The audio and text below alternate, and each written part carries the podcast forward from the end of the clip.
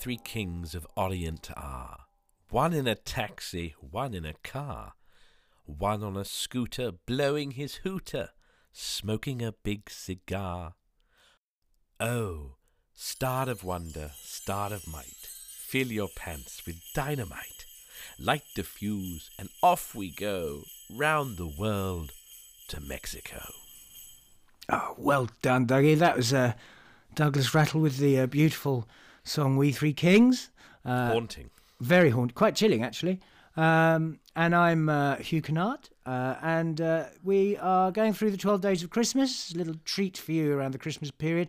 And this week we're talking about the three kings of Orient, or the Magi, see, and uh, and their gifts. So, um, so shall I just kick off and go for it? Shall I? I just just crack on. rattle through. So uh, Matthew mentions the uh, the Magi seventy years after the birth of Jesus. Nobody really wrote about it immediately. Um, they weren't described as wise men or or as, or as kings, and and there was no number three mentioned either. They're simply men from the east or visitors from the east. So perhaps Norfolk. So potentially, little baby Jesus could have been just basically like a flash mob of about seventy-five farmers from Norfolk, turning up just to see what all the fuss is about. Uh, the quote, actually, uh, if you'll allow me, is Some men who studied the stars came from the east to Jerusalem, uh, and they asked, uh, Where is the baby born to the king of the Jews? No, sorry, to be the king of the Jews. We saw his star when it came up in the east, and we've come to worship him. But they're being very vague. I mean, I mean, there's a lot of. I imagine a few babies were born that night. You know, it's it's not uncommon for humans to make new humans, is it? I have to admit that if somebody turned up when the twins were born and said, uh, We're kings from afar and we've got some gifts, uh, is this where we should leave them? I'd probably say yes. Well, every little helps, doesn't it? Well, exactly. And and also, surely there's an awful lot of people under one star, isn't there? True, true, true. It's not like a it's it's not like a um uh, what do you call them a, a, a spotlight. It's a bloody star. And they're pretty big, aren't they? They are pretty big and they're pretty far away as well.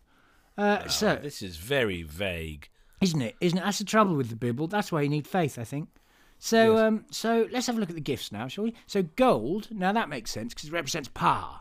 See. And like the modern equivalent would be like the latest iPhone, I suppose, or some Nike Airs, which is uh, which, which are very popular as well. And then uh, and then frankincense. It's actually an ingredient in perfume.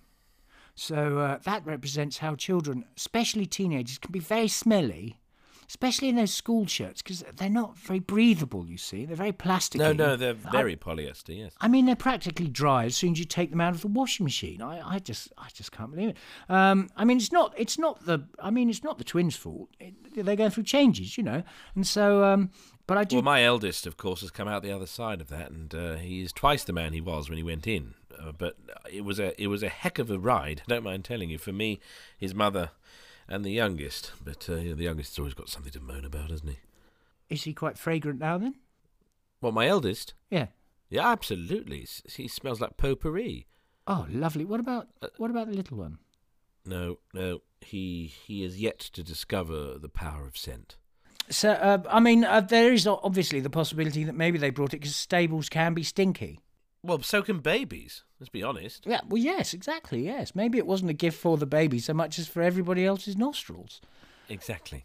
Uh, I'm, so the modern equivalent uh, would be to uh, give a child or his parents uh, benzyl alcohol, acetone, linalool, ethanol, ethyl acetate, benzaldehyde, camphor, formaldehyde, methylene chloride, or uh, limonene, uh, or synthetic musks and phthalates are uh, potentially hazardous compounds, but they're also very popular in perfume ingredients. But it wouldn't fit in the song, would it? No, I, I don't think it would be quite as lyrical, no. Uh, And then there's myrrh, which is also used in perfume, but it's also used for back pain, diarrhea, parasite infections, wound healing. So lovely smell there, I should think. Um, there's no good actual scientific or medical evidence that support these uses, and uh, we can't recommend on this podcast that myrrh, myrrh is used for back pain, diarrhea, parasite infections, or wound healing. So it's probably better to use something like a Savlon or a Germolene or some antibiotic salve. I mean, I should add to that point for the benefit of our listeners, we are not uh, medical professionals, and if you do have any complaint, please consult your your physician. um, or go to the doctors. We we are not equipped to advise you. So uh, myrrh uh, is also used in embalming mummies and anointing kings, um, which is why when they opened the uh, tombs in the Valley of the Kings, everyone went, mm, "That's a nice smell, isn't it?" Loved it. They did. They loved it. They, and uh, but there's also this belief that uh, because it's for anointing the dead, that it may be a reminder that this newborn baby will one day die. I'm, I'm not sure when the twins were born. I would have appreciated someone just shouting, "He's going to die one day." Those two in the back. I... Yes, but but this is different times. I mean, death was embraced as part of life, wasn't it? I mean, it was an essential part of the culture many years ago to have these memento moris. We and you know that literally do you know what memento mori means? It literally is translated as remember you must die. So oh. it, it's something that actually is with us. So it doesn't surprise me too much, although I would imagine you racing home in, in your in your Austin 1100 uh, when the twins were being born. You know, it was a home birth, wasn't it? Yes. Yes, well, exactly. I mean, you probably wanted to make sure that your wife didn't spill all over the carpet. So I imagine you wouldn't want any kind of negative feedback at all. And being told they're going to die at one point certainly counts as negative feedback where I come from. Oh. And we come from the same place, Hugh. Well, exactly, yes. I, I believe the Edwardians just had a man, like the um, upper classes, uh, had a man who just shout, they're going to die one day, in the background. Like as soon as anyone entered like a party and they say this is Mr. and Mrs. Quangle Thorpe of uh, the Green, and then the man would say, and they're going to die one day, just in the background. Yeah, no, that's absolutely right. I mean, every town had a town crier, and this was the town dyer. You see, that's right. Yes. Uh, so basically, the modern equivalent, what I'm trying to say, would be um, some overpriced trainers, uh, a potentially hazardous chemical compound, and some nappy rash cream, which is what the uh, Magi brought. So that takes us to Magi. That can mean astronomer, a low-level priest, or a magician, like uh, Paul Daniels, uh, mixed with like Sir Patrick Moore and uh, and the keyboard player from Bronski Beat, who's now a member of the clergy. You see, now. Mm. I, when I discovered this, like when I directed the children in uh, their school nativity play, uh, I suggested Paul Daniels, Patrick Moore, and the uh, Reverend Richard Coles as inspirations for their roles. And although they still wore dishcloths on their head, I thought they really carried it off, especially little Hector Groundswell from Miss Espadrille's class as, as Patrick Moore, and uh, and and then Paul Daniels, as he handed over the myrrh, said, "You'll like this. Not a lot, but you'll like it." And I got a, I got a quite uproarious laugh actually from uh, a lot of the parents. Some of them tittered, but th- that's the Christians for you. Well, I wanted, and I, I think that should have been on the poster, wasn't it? You'll like this, not a lot, but you'll like it. That's an excellent review. I, I think, I think that's what they're considering renaming most nativity plays. Because uh, if you have more than one child, I pity those people with five or six or seven children who have to go well, to seven. Those poor Catholics who have to sit through seven nativity plays in their lifetimes after doing their own and seeing their brothers.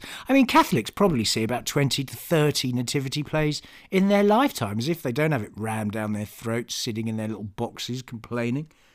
Well, I mean, it's their own fault, isn't it? I mean, if they if they're gonna if they're gonna hang on to papal infallibility and the insistence you're not allowed to wear a sheath, during coitus, then frankly you deserve everything you get. And if that everything you get is a is a brood of ungrateful little brats, then you know what? Why don't you just suck it and see? I, I don't think I can't think of any better birth control than saying you'll have to go to more than one nativity play. I can't think of anything more birth control than saying you might have a child. Uh, so, over the next 2,000 years, the story's been embellished and the number expanding from three magi to 12 magi, and back again, and then millions of them, and then 20. Uh, and they've been of um, mixed descent and races, depending on the geopolitics of the world. They've had different facial hair, and they've been big bone, they've been slender, but they have enabled us to dress our children in kitchen towels and cut a head hole in a tablecloth. Nothing says Christmas better. And I think that's a perfect point in which to end this little Christmas cracker of an episodette for the festive season until the next one, which is coming along very, very soon. Because this is, of course, the 12 Days of Christmas with Douglas and Hugh, part of history for them, and now it's for you.